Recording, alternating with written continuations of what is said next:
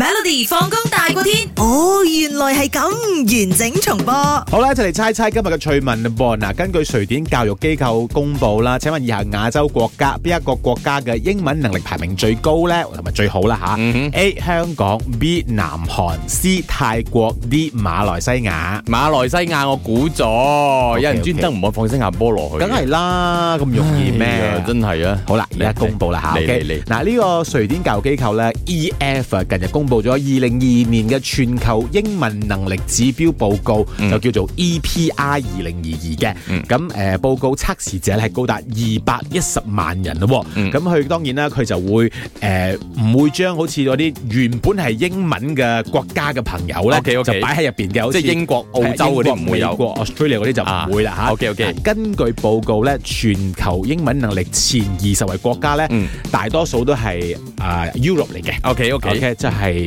澳洲國家歐洲啊，歐洲國家，我成日亂嘅呢 個。係啦 OK，嗱荷蘭咧就係排第冇運噶啦。OK， ，Yeah，嗱亞洲部分咧，新加坡咧就排喺 number two 嘅。嗯 OK，咁誒、呃然後咧第二十二名咧就係菲律賓，啊 OK，第二十四名咧就係馬來西亞。係啦係啦，第三十一名咧就係香港。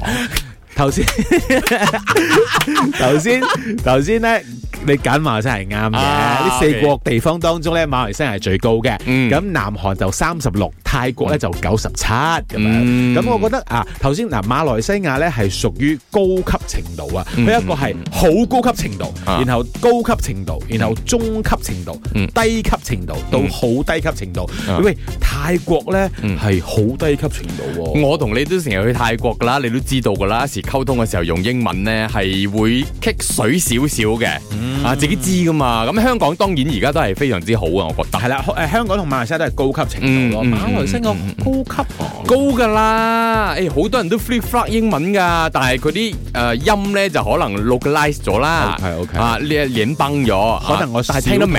少同馬來西亞人講英文咯，有啦，你我知啦，你嗰啲歐洲朋友多 嘛，係咪？我 tell 啦，excuse me，I 最叻 就係呢 want 句 the 翅根茶， excuse me，跟住去到歐洲嘅時候啊，excuse me 啊，調翻轉晒唔識講咗 嘅， 我喺歐洲去講啊，hello，兩一百二，你哋係講壞話先用㗎。